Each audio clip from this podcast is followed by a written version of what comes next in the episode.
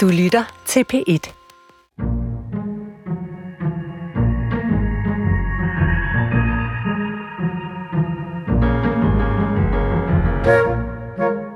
I dag skal vi tale om det.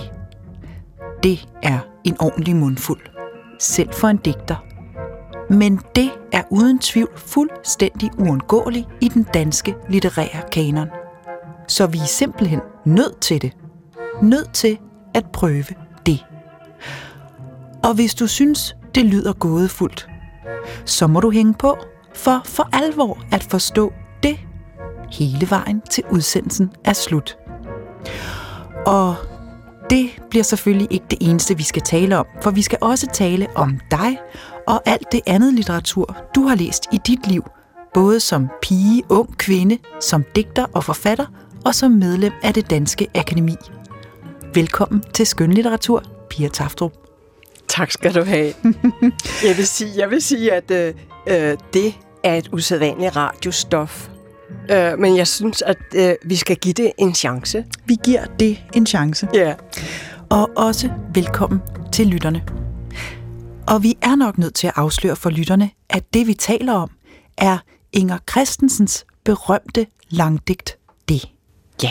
Og det vender vi tilbage til ganske snart. Mit navn er Alberte Clement Mildal, og når jeg er visevært for min gode kollega Nana Mogensen her på programmet, så undersøger jeg, hvem de skønlitterære forfattere i det danske akademi er, og hvordan de læser bøger. For disse forfattere anser vi nemlig for at være nogle af landets bedste, og deres opgave er blandt andet at uddele den absolut fornemmeste pris, man kan modtage som forfatter. Akademiets store pris. Og den har du aldrig fået, Pia Taftrup, og det findes der en usandsynlig god forklaring på. For du har nemlig været medlem af Akademiet siden 1989, og så kan man ikke få Akademiets store pris. Er det ikke rigtigt? Det er helt rigtigt. Ja. Og jeg tænkte, okay, det her det er så min skæbne, at, øh, at jeg skal være den, der deler priser ud. Men jeg har det sådan, at det er en så stor glæde at gøre det. Så jeg har været, jeg har været meget glad for, at jeg dengang øh, sagde ja til det, selvom det var så tidligt øh, i mit forfatterskab. Jeg debuterede i 1981 og blev medlem i 89. Så det var jo bare, altså nu er jeg ikke så god til hovedregning, for jeg er også humanist, men det er jo bare otte år efter din debut. Ja. Du havde faktisk på det tidspunkt udgivet syv digtsamlinger. Kan det passe? Du var meget produktiv. Øh, jeg har, det har jeg ikke lige talt på, men det er sikkert rigtigt. Jeg, jeg har i hvert fald forsøgt at tælle. Så, så du var jo faktisk allerede en meget etableret digter, selvom at det var så relativt kort tid efter din egen debut.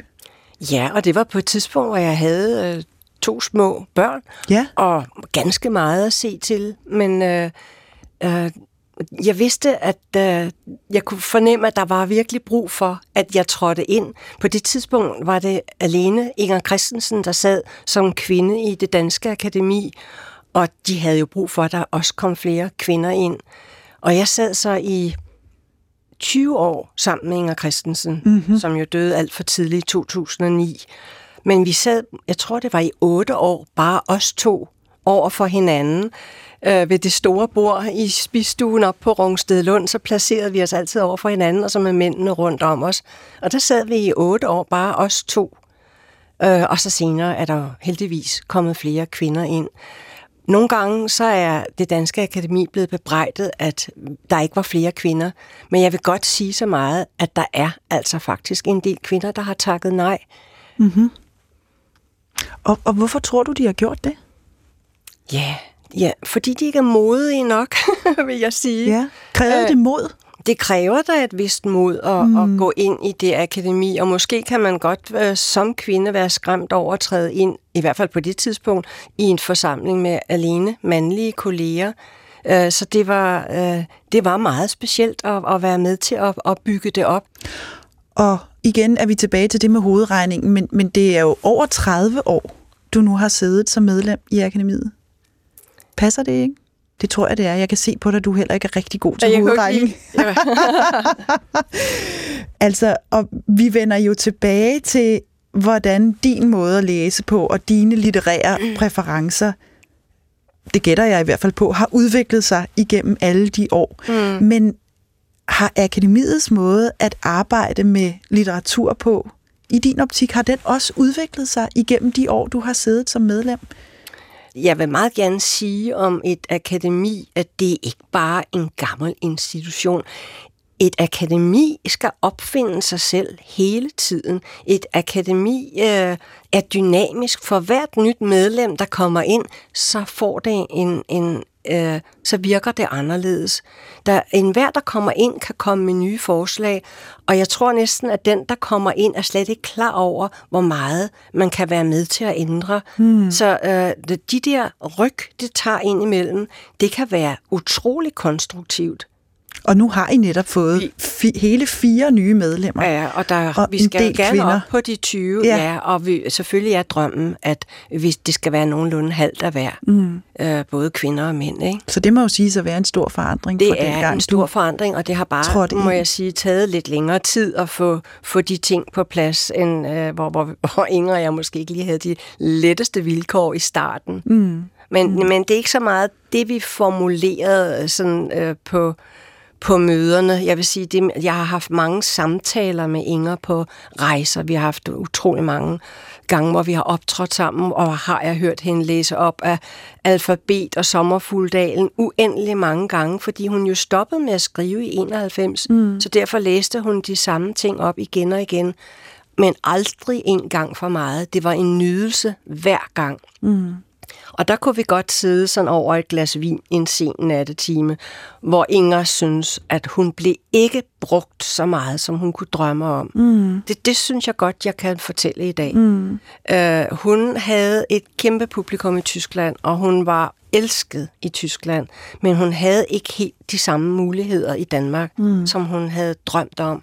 Mm. Og hun var enormt ked af, at der ikke var flere referencer til kvinder, øh, og til, også det, hun skrev i forhold til, hvordan man hele tiden refererede til, mænd, til mandlige øh, forfattere. Så der havde vi måske de der sene nattetimer, øh, samtaler om noget, der var, var vigtigt. Og jeg var sådan set dengang ret rystet over, hvor, hvor svært øh, det havde været for Inger. Mm. Og tænkte, hold da op, der er stor forskel på hendes generation og min. Mm. Og alligevel ikke. Der alligevel, jeg kunne sagtens kende mange ting igen. Så øh, på en eller anden måde havde hun sans for eller øh, opmærksomhed på det kønspolitiske. Ja, ja, men det var ikke noget, der var, altså, øh, altså det var, det var ligesom ting, der hørte til ved de her Private. natlige samtaler. Mm. Eller en anden situation, hvor vi havde et oversætterseminar, og jeg blev i, i Edenkåben i Tyskland, og, og der var noget, jeg blev så ked af, så jeg gik op på mit rum, og jeg græd, og jeg var så flov over, at jeg kom til at græde. Mm. Og Inger havde sans for, at der, der var jeg bare slået ud, så hun kom op til mig på rummet, og var utrolig meget mor, så jeg fik også oplevet hende fra den side, og hun synes, det var meget feminin, da jeg havde grædt, og alle mændene var blevet så utrolig forskrækket. øh, og, og, men altså, øh, Inger, havde jo, Inger har en, en søn, og jeg, hun er den mest omsorgsfulde mor, og jeg har været med til at købe bøger sammen med Inger, som hun skulle give til sin søn, øh, og, og fulgt hende både som mor og som forfatter, og i alle mulige forskellige sammenhænge. Mm. Altså selvfølgelig først og fremmest som, som digteren, der træder frem på en scene, og hver gang giver total opmærksomhed til det publikum, og lægger en tekst frem, så publikum har mulighed for at tage den ind. Øh, jeg vil også sige, en anden dimension af hende var, hvis, hvis vi havde for eksempel årsfesten, og Inger havde fået en borherre, den borherre rejste sig simpelthen ikke hele aften, for han var i så godt selskab. Og det var man med Inger. Hun havde den evne, at hun kunne få en til at føle sig vældig klog det er jo flot gjort. Det er altså, flot. Ja, altså hun, øh, hun havde så meget at øse af selv, og man, man kom simpelthen til at vokse i hendes selskab, så man trivedes utrolig godt med hende. Mm. Pia, inden vi kaster os over Inger Christensens det for alvor, så skal vi tale om, hvordan du har læst bøger op igennem dit liv. Og du har fortalt mig, at du er vokset op i Nordsjælland i et stort hus med en lige så stor have, ja. hvor du som lille pige blev lukket ud, overladt til dine sanser og din fantasi, fordi du gik nemlig ikke i børnehave. Men hvornår begyndte du så at læse? Altså, jeg blev så lukket ind fra den der have øh, sidst på eftermiddagen, ja. hvor min mor læste stort set hver dag. Ja. Øh, og om aftenen fik jeg godnathistorier fra min far. Og, øh, og senere, da jeg havde lært at læse, øh, blev han ved også at læse op for mig mm. ting, han holdt af. Selma Lagerlöf, H.C. Andersen osv. Øh, og jeg læste selv. Det var jo altså før, at de sociale medier fyldte noget. Vi fik først selv et tv, da jeg var 10 år. Så vi læste og læste og læste. Jeg gik på skolebiblioteket og bare stakke hjem. Der var en bogbus, der parkerede i den lille landsby, hvor man kunne gå ned og hente bøger, og hvor bibliotekaren jo spottede, at jeg var en, der havde brug for øh, ret mange bøger. Han fulgte med i, hvad jeg læste, og anbefalede, og jeg bar igen de der stakke hjem. Og det var jo, ja, man læste jo med hele kroppen, og med mm. en, som barn en utrolig indlevelse, som jeg prøver at værne om. Den vil jeg meget gerne bevare, også når jeg læser øh, bøger til akademiet. Så kommer jeg igen med den der åbenhed, jeg havde dengang som barn. Fordi den der rent fysiske påvirkning, som de første bøger havde, den, den, den er jo vigtig. Altså, jeg kunne kan man opnå den igen? Altså, den, fordi den, det, man, er jo den kan være, særlig. Jeg er bare barn stadigvæk, så den, den er bevaret. altså, jeg kan sidde og græde ned i Herman Banks Michael, og ja. øh, jeg kan huske, da en en, af de der bøger, jeg fik hjem fra, fra biblioteket dengang.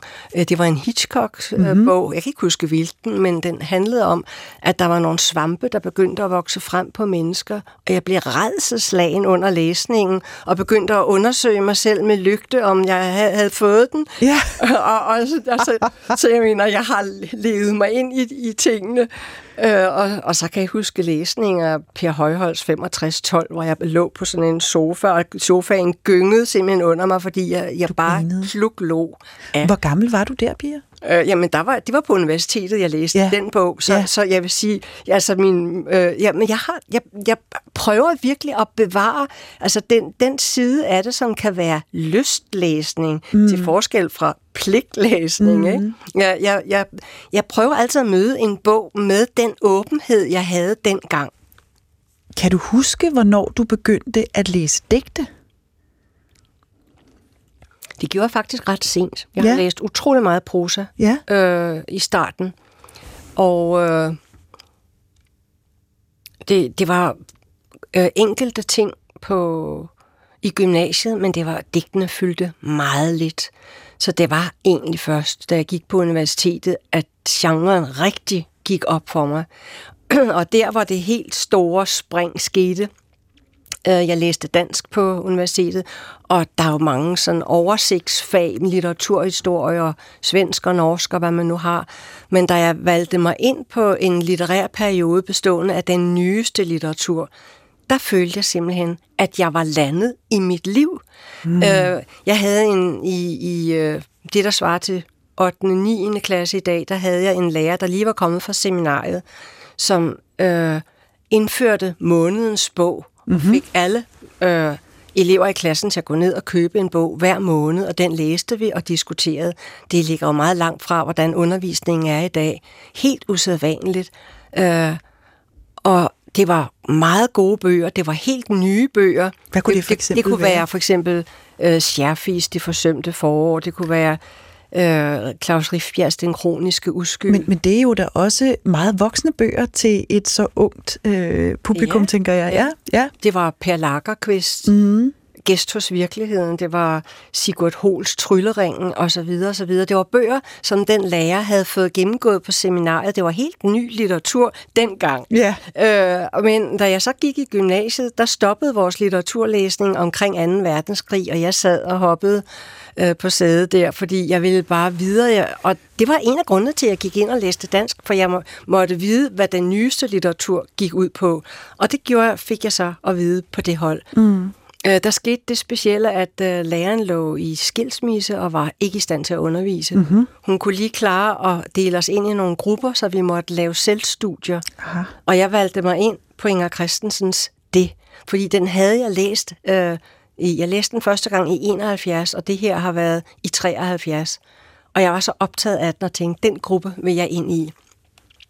Og vi mødtes dag og nat. Altså, vi, havde, vi, vi mødtes langt mere, end man normalt gør, når man skal lave en opgave, fordi det var ikke bare mig, der var optaget af den. Det var vi alle sammen.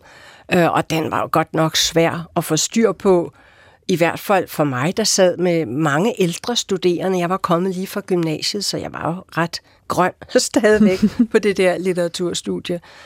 Uh, men men uh, der vidste jeg, at det der, jeg var i, det var, det var bare den verden, jeg følte mig knyttet til.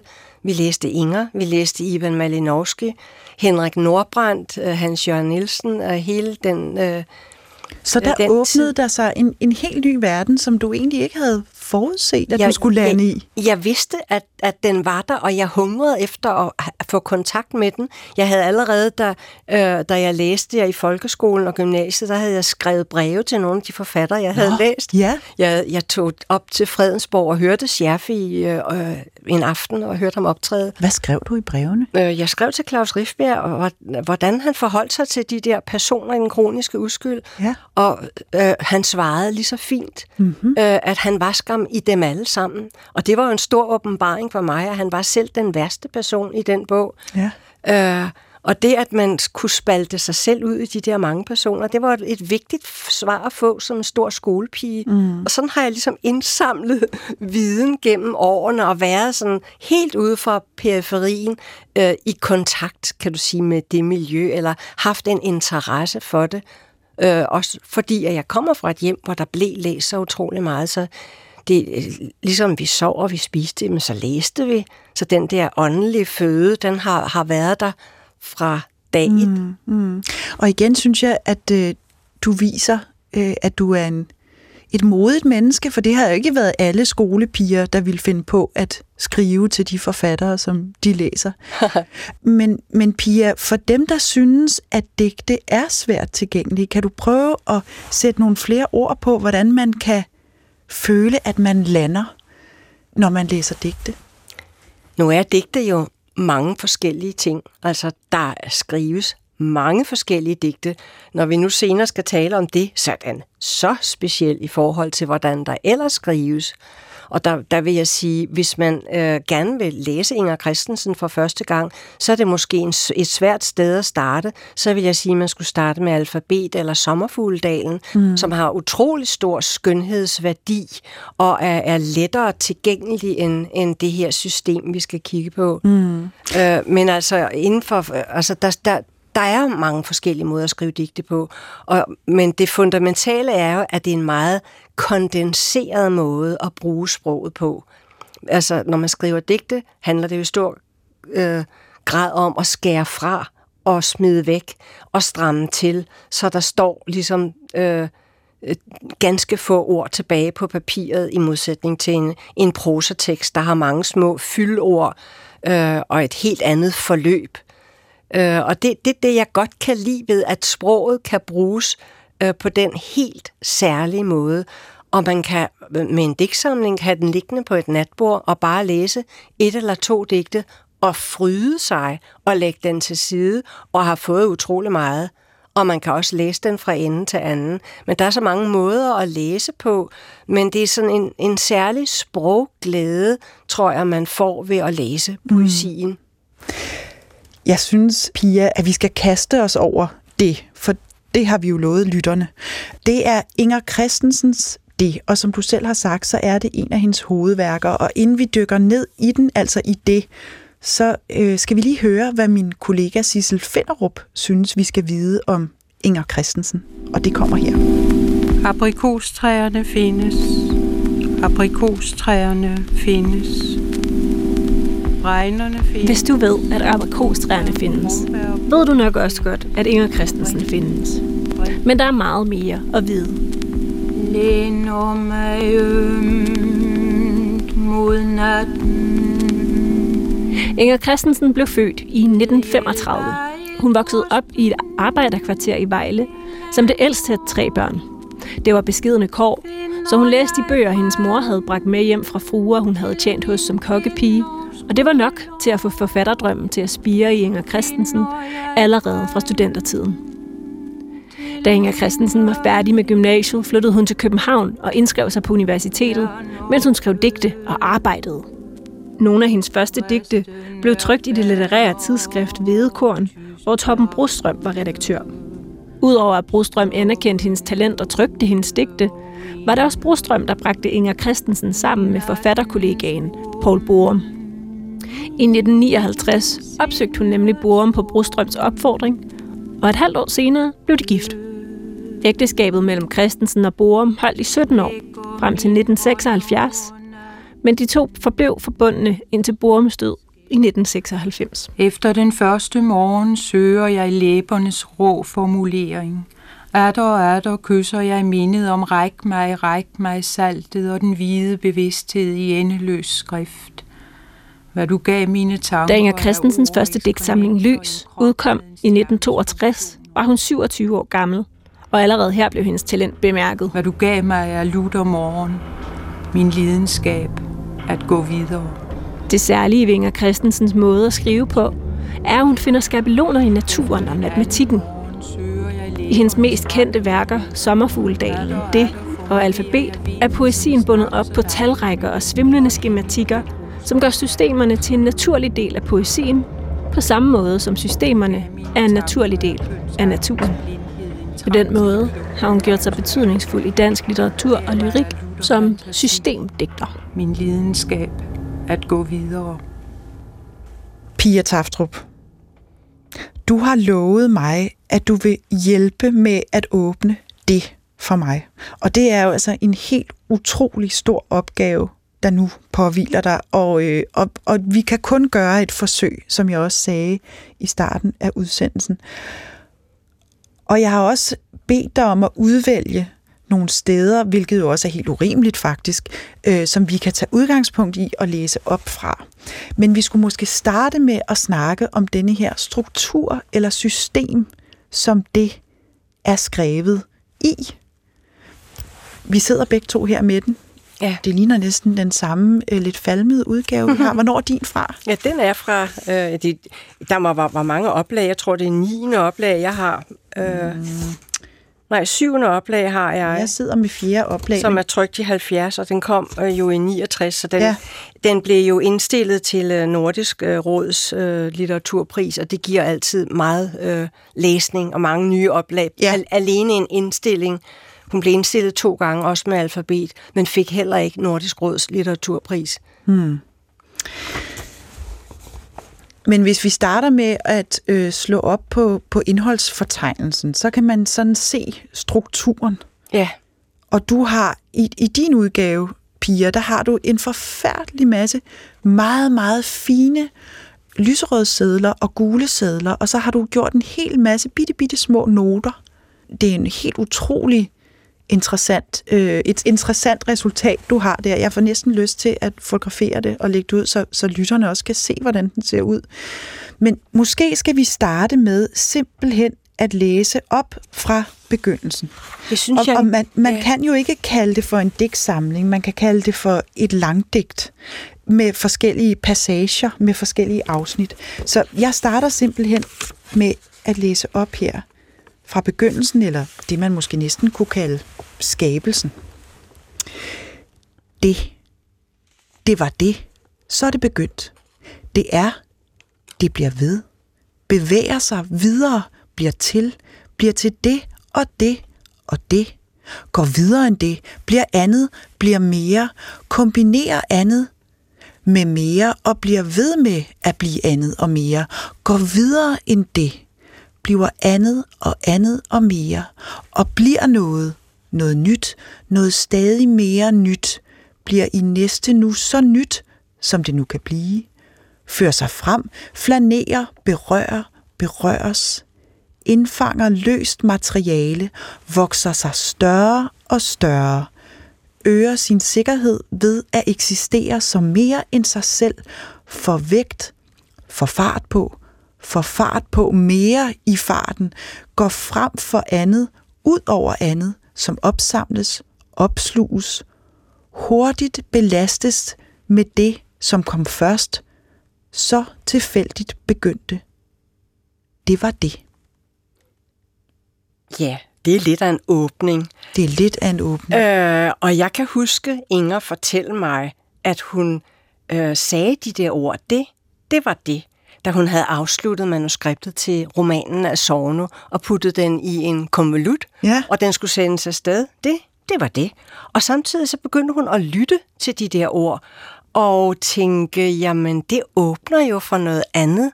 Mm. Det, og hun på, fornemmede på en måde, øh, at det lukkede op for en helt skabelse af noget nyt.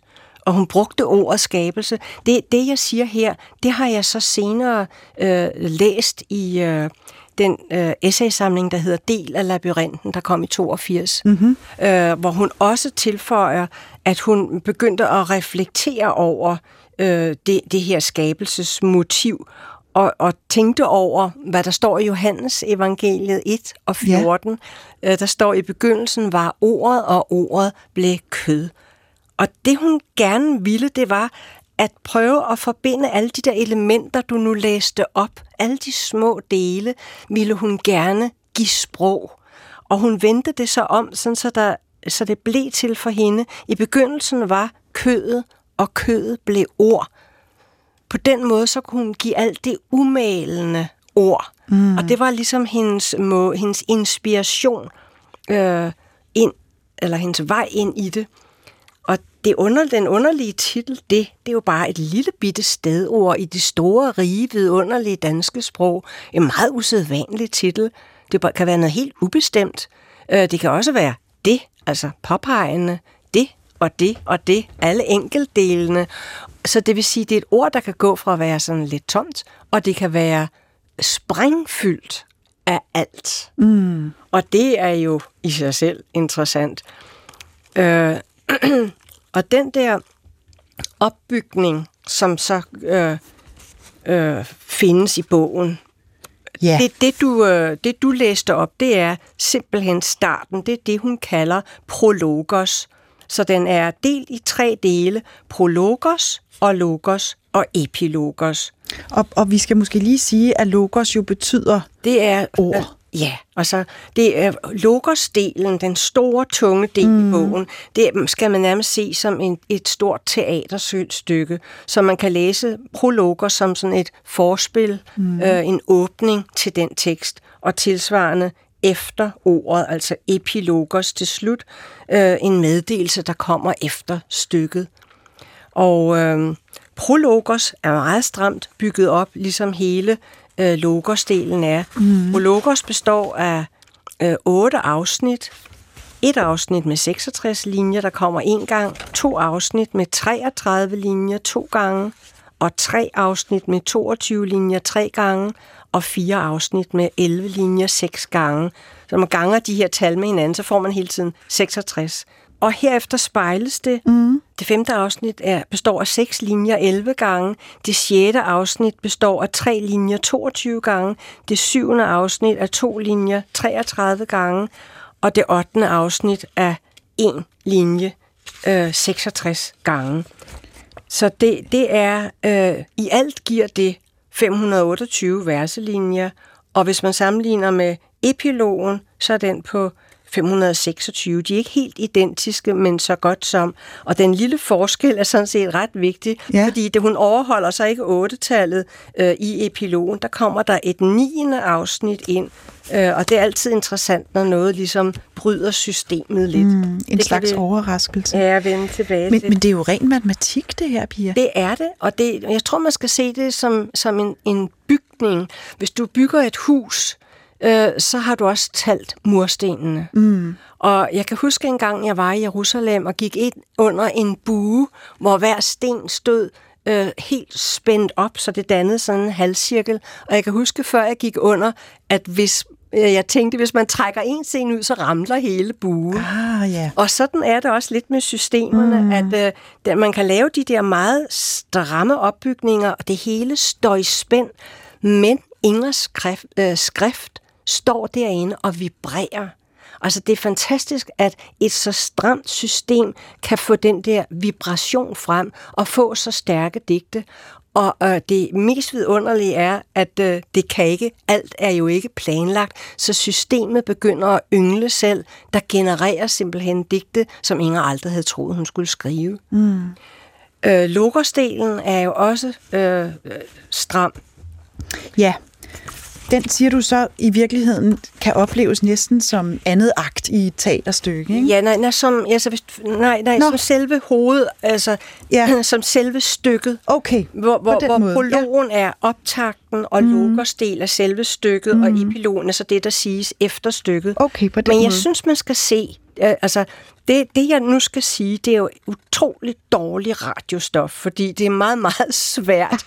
Men man skal jo en gang imellem også øh, møde de værker, som er vanskelige. Ja, og ved du hvad, man og siger at forstå, altid... hvad systemet er. Jamen, det skal man, og man siger også altid, eller det gør vi i hvert fald her i Danmarks Radio, at lytterne er langt klogere, end vi tror. Så nu prøver vi. Nu prøver vi. Så synes jeg, at man skal, i det jeg nu prøver at vise, der tror jeg, at man skal se for sig en mobile mm-hmm. hvor øh, de 192 små digte, der indgår i midterdelen Logos, sådan hænger og svæver rundt om hinanden. Mm-hmm. Altså det der mobile billede øh, kunne godt holde dem alle sammen.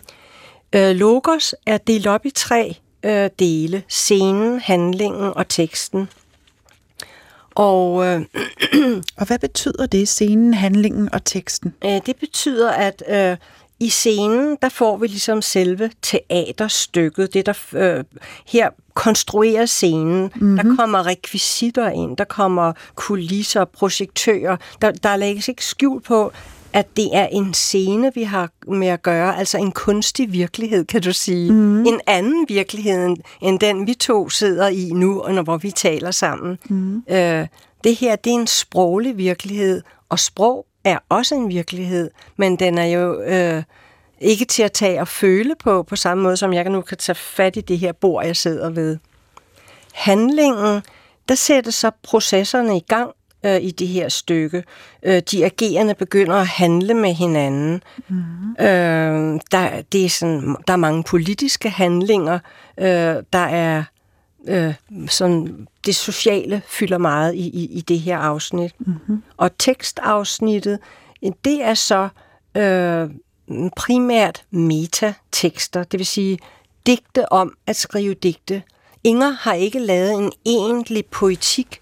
Hun gør det, som for eksempel også Claus Høg gør, at øh, inddrage overvejelserne over, hvordan man skriver digte i digtene. Så det er det, man kalder metapoetiske tekster. Og vi skal måske lige sige, at Claus Høg jo også betragtes som systemdigter. I den grad. Ja.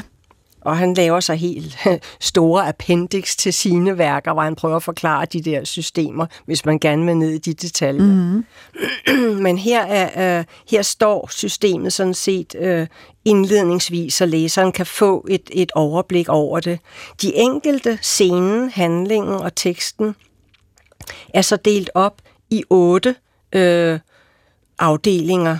Og der er Inger Christensen inspireret af sprogforskeren Viggo Brøndal, mm-hmm. som havde sådan øh, 11 ord for forskellige former for præpositioner, og Inger har så brugt de otte af dem.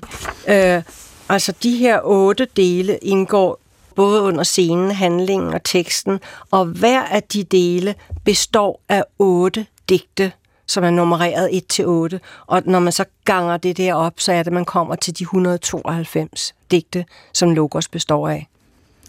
Wow, jeg er helt rundtosset. Hvordan ja. går det over hos dig? Er du også øh, Nu har jeg jo siddet og kigget på det, det ja. i, i, i adskillige dage ja. for at komme ind i det her system ja. igen, som jeg har været meget langt væk fra. Jeg vil sige, på afstand af bogen, der, der tænker man jo ikke over denne her øh, detaljeret opbygning, men man har bare følelsen af, at man, at, øh, man bliver trukket ind igennem øh, øh, systemet på en en, en rigtig måde. Man har bare følelsen af, at der er styr på det. Øh, så det, man, man, man lever sig jo ind i, hvad teksten består af, når man først kommer i gang. Men man kan godt risikere at blive skræmt, når man ser øh, det, der er side 5 i bogen, og ser oversigten. Ja, altså... Øh der var lige to ting, jeg ville sige til det, du siger, fordi på en måde er det jo altså, modsætningen til det levede liv, som altid føles utrolig kaotisk, så er det her et, et kæmpe system over universet og livet og alt det, der eksisterer. Og når man så dykker ned og slår op på en side og læser, så er det jo faktisk på en måde let at forstå det, der står. Ja. Samtidig med, at det hele tiden føles som om, at der er mere at forstå. Og jeg synes måske, at vi lige skal prøve at læse op fra scenen, som altså er den første del af Logos-delen fra det afsnit, der hedder Ekstensioner. Digt nummer 4, for det har du nemlig valgt, Pia. Det står på side 75. Ja, ja. Fordi så kan man måske øh, høre derude ved højtalerne, at det er utrolig rart at læse, når man først slår op på en side. Nu prøver jeg. Jeg har nu betragtet træerne ovenfra, fra siden og nedenfra. Jeg har til med været oppe i et træ og betragtet de andre træer, betragtet lyset, se det blive grønt. Som om et menneske ikke var et menneske, men et blad, en gren, entropi. Alligevel danner jeg i mørke på hjemvejen inde i mig selv billeder, køligheder, kuldegrader, fiktive træer, der er døde i verden, blå og besværlige, som om naturen gjorde spring ind i døden i mig. Og naturen gør faktisk spring. Ja, jeg kommer til at tænke på, at øh, da jeg var barn, så fik jeg også læst hos Andersen op.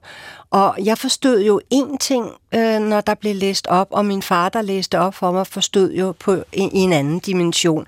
Og sådan kan det være, når man læser Inger første gang, at så tager man en del af det til sig, og når man læser det flere gange, så får man mere og mere med. Mm. Men man kan sagtens have glæde af, måske ikke at forstå alt i første omgang, men bare fryde sig over øh, det første niveau, man når.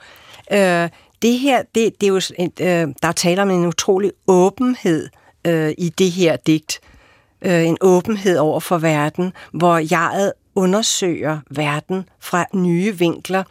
Og det er sådan, at der er tråde, der forbinder sig med hinanden øh, horisontalt igennem bogen. Så når jeg ser det her digt, så kommer jeg også til at tænke på øh, de, øh, den sidste tekst i prologen, hvor hvis jeg bare læser et par linjer, mm. så lyder det, en eller anden går ind i et hus og betragter fra sit vindue gaden. En eller anden går ud af et hus og betragter fra gaden sit vindue. En eller anden går hen ad en gade og betragter de andre undervejs. En eller anden går ind undervejs og betragter et hus som sit eget. Og det er det her med at se verden fra forskellige synsvinkler. Det er derfor, jeg har valgt det her digt, mm. for jeg holder så meget af, at den samme verden kan betragtes fra så mange forskellige vinkler. Til med klatrer jeget op i træerne og ser på de andre træer. Det elsker jeg, fordi jeg selv elsker at klatre i træer. Ja, gør du det stadigvæk? Nej, jeg gør, jeg, jeg gør det meget lidt. Og jeg, jeg har altid klatret op og skulle hentes ned. Jeg er meget svært ved at komme ned fra de træer. Men i symbolsk men, betydning, så klatrer du op i litterære træer og ja, kigger ned, ikke? Jo, Æh, øh, men altså det, øh, jeg synes, den der øh, idé, det er jo en meget lejende adfærd, det her jeg mm. har med at klatre op, og det er derfor, jeg kommer til at tænke på mine egne klatreture.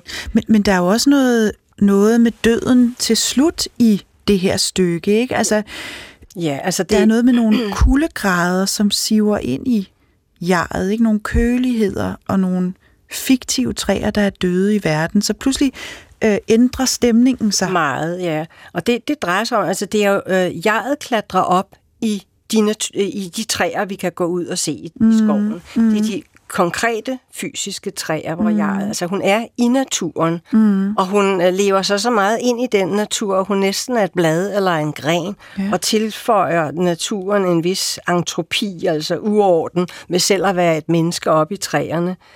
Og på vej hjem, så tænker hun over, hvad, nu siger jeg hun om jeget, men altså det er... Det ved vi strengt taget ikke. Det ved vi strengt taget ikke. Øh, øh, på vej hjem øh, tænker jeg over de her træer, og det vil sige, træerne bliver til billeder inde i hjernen. Mm. Øh, og derved er der en afstand, en distance til naturen. Øh, det er ikke træer, der findes inde i hjernen. Det er billeder af træerne. Ja. Derfor kølighed og kuldegrader. Jeg kan huske Joseph Brodsky, han sagde, art is artificial. Altså kunst er kunstig, og det er ikke negativt men men det, er, det betyder bare det, at øh, ordene er jo ikke det, de, øh, ordene er ikke natur, de er øh, ord. Og det er også en, en verden, en, en virkelig ordverden. Så de er jo meget levende, de her træer inde i hjernen. Mm. Men det er døde træer, fordi det ikke er det træ, der stod øh, ude i naturen. Og blå og besværligt knytter sig vel også til det der dødsbillede. Og så er der den der fine sætning, som om naturen gjorde et spring ind i døden i mig. Altså naturen bliver til et billede i hjernen, og dermed ikke længere natur, men altså ord og kunst. Mm. Og naturen gør faktisk et spring. Altså det er det, at, at træerne findes som billede i jeget, og jeget kan nu skrive om de træer, øh, jeget har set, jeget kan nu sætte det her digt ind i verden ved at have gjort sig erfaringer med træerne fra alle vinkler. Mm. Der er også en, en meget sjov forlængelse af, af digtet om træet, hvor, hvor der står i uh, konnexiteter nummer tre, stadigvæk i handlingen. Ja. De går i seng med hinanden som et træ, der springer ud.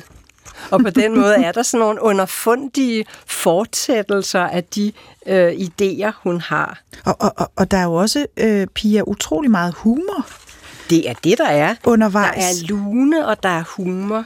Og, og det er jo ikke det, man umiddelbart tænker, når man kigger på, på bogen, at den er fuld af humor, men man griner jo ja. meget undervejs, synes jeg. ikke. Der er også alvor. Altså hele den der handlingsdel, den slutter med, at de elskende øh, bliver bekæmpet af både politi og militær. Mm. Øh, og når en filosoferer over lykken, så spærres han inde. Det kan du også se med en vis humor. Men, men der er både alvor og humor i det. Øh, så, så, den, så det afsnit slutter med, at, øh, øh, at han er et menneske, som er ødelagt af systemet. Sådan bliver han opfattet, og derfor så gøres han til patient. I'm very pleased to meet you. You are my very first patient. Og det, og det lukker lidt op til, til den øh, sidste tekst, jeg har valgt. Øh, den fra kontinuiteter i teksten, ja. nummer tre. Vil, vil du læse, eller skal jeg? Du må meget gerne. Ja, så får du lige en pause for stemmen, så prøver jeg. Det er nemlig øh, lige præcis en blanding af noget, der er meget alvorligt og samtidig humoristisk. Og det er altså fra teksten Kontinuiteter nummer 3 nu har jeg prøvet på at koncentrere mig om min opgave at forklare, hvorfor vi er lykkelige og hvorfor vi elsker hinanden.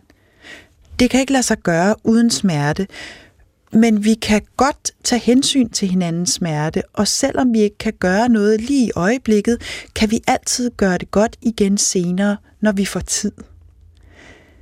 Der er ingen, vi ikke kan gøre noget for, selvom det er umuligt. Senere sagde lægen, at han selv var sindssyg, men jeg forstod straks, at det bare var for at få mig til at identificere mig med ham. Det kan jeg ikke. For det første, fordi jeg ikke er sindssyg. Jeg vil bare have, at mennesker skal forstå, at de elsker hinanden. For det andet, fordi han ikke mener det alvorligt. Så vil jeg heller ikke lege med ham. Derfor sagde jeg til ham, de er slet ikke sindssyg, de er død. Men han fortsatte bare med det, han var begyndt på, og sagde, i grunden er vi alle sammen døde. Jeg kunne godt se, hvor han ville hen. Han ville have, at vi skulle gå igennem hele processen sammen og miste perspektivet i fællesskab. Men det er også et politisk spørgsmål. Og selvom han prøvede på at spille sin rolle godt og talte om vand og sæd og slim og skyer og sagde, at det var ham, der havde fundet på vandet, vidste jeg godt, at han aldrig kunne blive sindssyg. Han tror nemlig, det er muligt at gøre noget for nogen. Men det var ikke det, jeg sagde. Jeg sagde, der er ingen, vi ikke kan gøre noget for, selvom det er umuligt. Og Pia, det er altså den her sidste linje, ikke? Ja. Der er ingen, vi ikke kan gøre noget for, selvom det er umuligt. Det er jo en fantastisk illustration af det, som du tidligere beskrev, altså at man med ganske få ord kan udsige noget om verden, som kan føles så utrolig sandt. og som om man genkender sig selv som menneske i de der Ja. få, få kondenserede ord, som jo så også bliver gentaget i digtet. Men jeg synes også, at det er svært at forstå, hvad der foregår. Hvorfor har du valgt det her stykke? Hvad sker der i det? Mm, ja, altså, man, man kunne høre på din oplæsning, at det er en prosatekst. Mm. Det er et brev, jeg skriver. Og denne her bog øh, består af både de, de helt tætte øh, øh, digte, øh, meget fortættede, og så af prosatekster, breve, monologer og den slags. Og i det her afsnit, øh, der bliver i nummer et, der bliver jeget spændt fast på et øh, psykiatrisk hospital, som har en have. Og det der øh, psykiatriske hospital kaldes meget ironisk for paradis. og jeg er sikker på, at det er inspireret af, af Ingers læsning af øh, Lang-oplevelsens politik og paradisfuglen, mm. som altså den, øh, det, der står netop i denne her suite, er meget inspireret af antipsykiatridebatten, som, som Ronald D. Lang frem for alt øh, har formuleret. Og som var meget, altså vandt utrolig meget genklang der i 60'erne og 70'erne. Ja. Antipsykiatrien. Ja, ja. ja. Hun beder i, i, i en tekst nummer to, om, eller jeg beder om, om at blive udstyret med papir og begynder at skrive, og det her det er så nummer tre. Det er så det der øh, brev, hun begynder at skrive, og hun gerne vil forklare, hvorfor de elskende er lykkelige, men også har indset, at smerten findes altså mellem de elskende, mm. men den kan man med tiden sådan prøve at, øh, man kan gøre, hvis man har tilføjet den anden smerte, er det muligt at gøre det godt igen. Men, hen, men jegets vision er det, det, den sætning, som du hæfter dig ved. Der er ingen, vi ikke kan gøre noget for, selvom det er umuligt. Men altså, det, det, det er jo en tekst, der omhandler det der med, hvem er sindssyg og hvem er normal. Øh, og, og det var det, der... Øh, den, den store nye indsigt, man havde på det tidspunkt, var, at man så psykisk sygdom som en sund reaktion på et sygt samfund. Og her øh, bliver der spillet så mange roller igennem hele bogen, ikke kun i det her afsnit. Her prøver lægen at agere sindssyg, men øh, patienten er rask og ganske normal, og meget bevidst om, at den læge er bare ikke rigtig klog, og det jeg vil ikke indgå øh, i, i det der spil, som lægen lægger op til. Men, så det, og siger så, at lægen er ikke sindssyg, de er død, siger øh, jeg i stedet for til lægen.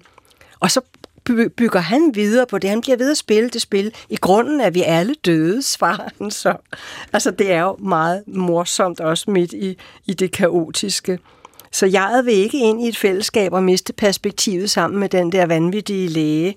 Og, og, og når jeg ikke tror på lægen, så er det fordi, at lægen kun tror, at det er muligt at gøre noget for nogen, men jeg mener, at der kan gøres noget for alle. Altså, der er jo en, en stor vision lagt ind i den sætning, du mm. har fremhævet. Der er ingen, vi ikke kan gøre noget for, selvom det er umuligt. Bogen, denne her bog, den, den prøver virkelig at gøre det umuligt. Både den tematiserer det i, øh, øh, i teksterne, men, men i sig selv, hele konstruktionen er jo også et forsøg på at, at gøre det umulige. Og, og selvom man bygger de der systemer op, så, øh, så er der jo meget, der ikke bliver sagt. Så jeg kunne egentlig godt tænke mig at tilføje en ja. lille bitte ting, hvis jeg nu lige kan finde det. Øh, side 54.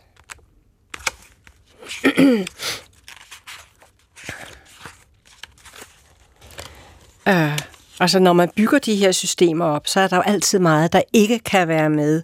Og det formulerer uh, Inger Christensen i Konneksiteter nummer to i scenen, mm. hvor hun siger, selvom mørke defineres ved lys og lys ved mørke, bliver der altid en rest tilbage.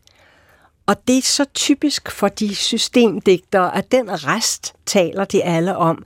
Og noget af det sjoveste, jeg har øh, øh, været, har læst, er Per Højholds praksis 2, groteskens område, hvor han har et digt, der hedder Var resten? Og der laver han et digt om denne her rest, der bliver til overs, så den i sig selv danner et nyt digt. Mm. Var det der, du lå og kluklå i sofaen? Øh, nej, det var ikke den, men den, øh, det, man, jeg, jeg tror også, jeg har klukket lidt ved den, fordi jeg, jeg kan, jeg, den husker jeg meget tydeligt stadigvæk. Den starter, til resten, voksede ud og bulede og sprang op og foldede sig til alle sider og grenede sig opad og udad uden at stanse, voksede den og faldt ud og hen og kendrede og groede henad og ned og så videre og så videre. Så hele, ja, hele den der rest vokser ja. og bliver til et digt på to-tre sider. Ja.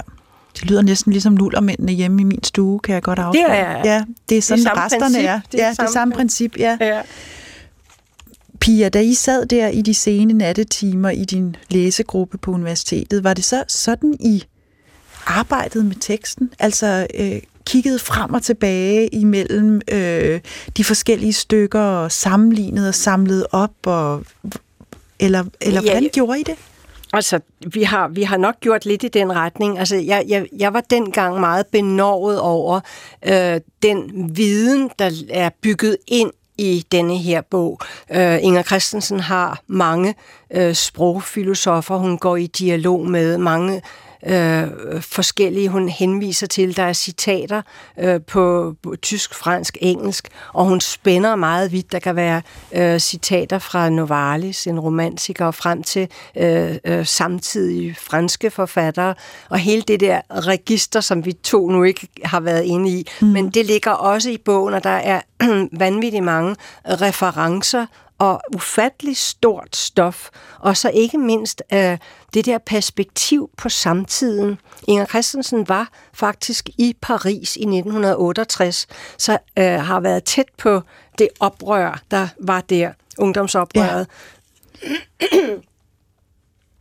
Ja. øh, så det ungdomsoprør, hun var vidne til på første hånd, det, øh, det er bygget ind i denne her bog. Man mm. mærker meget tydeligt, og jeg var på det tidspunkt 16 år og befandt mig i Nordsjælland og kunne mærke dønningerne af det oprør. Det gjorde stærkt indtryk på mig, selvom jeg ikke var ret gammel og befandt mig her. Og det har påvirket mit liv og øh, mit ungdomsliv helt ufatteligt. Mm. Og det er lidt sjovt, selvom der er den aldersforskel på Inger og mig, så har, så har der været noget, der er nogle fælles ting. Øh, nogle fælles mængder. Ja, det er ja. der også musik, hun henviser til i mm. denne her bog, og meget andet. Mm. Men, men når du går tilbage til vores studietid, der var der jo grænser for, der, der havde vi jo ikke læst de filosofer, og det, var, det hele var så nyt for os, så jeg tror, vi har bladet meget febrilsk rundt i den men, men skal man ikke også, altså, øh, kan man ikke også læse det, uden at kende alle de det er jo det. filosofer og forstå alle henvisningerne, altså faktisk øh, forstå den mere umiddelbart. Det er man nødt til at starte mm. med den læsning, lige mm. præcis. Mm. Og så er det, at man kan blive inviteret ind igen og igen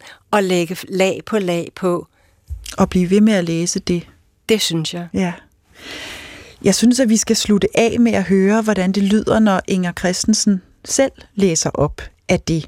Og vi har fundet i vores store arkiv øh, en oplæsning af epilogen, altså den sidste del af digtet.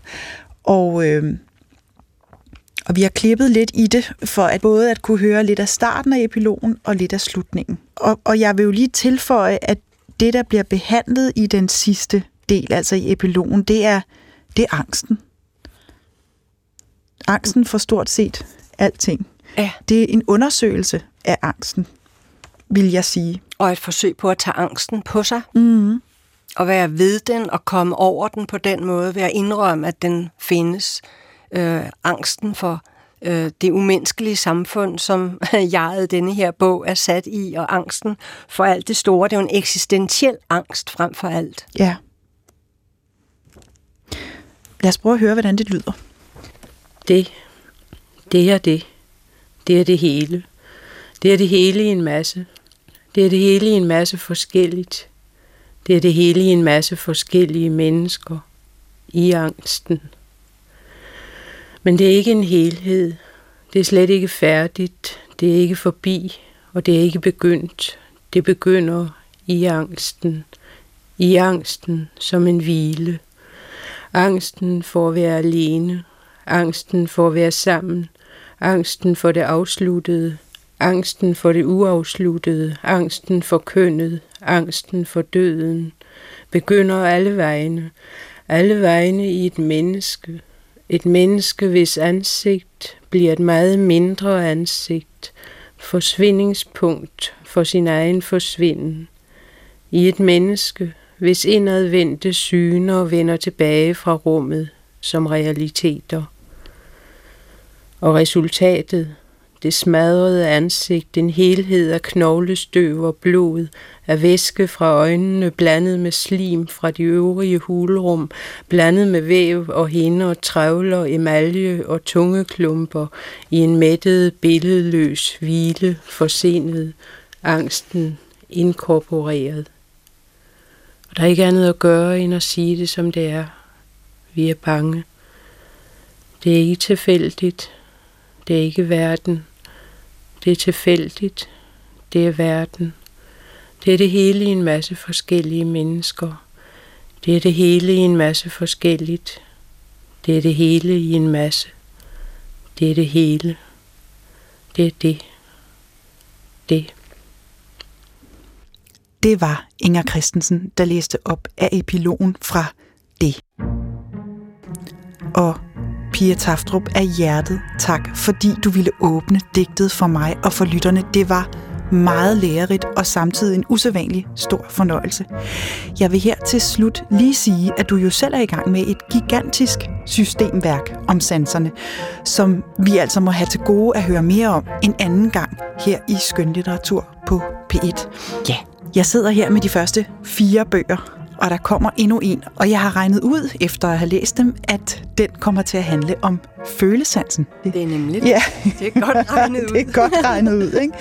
Og tak til alle lytterne derude, der var med os hele vejen, og nu måske forstår lidt mere af det hele, måske, hvis vi er heldige. Både du, Pia Taftrup, og det er udgivet på forlaget Gyldendal. Og mit navn er Alberte Clement Meldal på Genhør.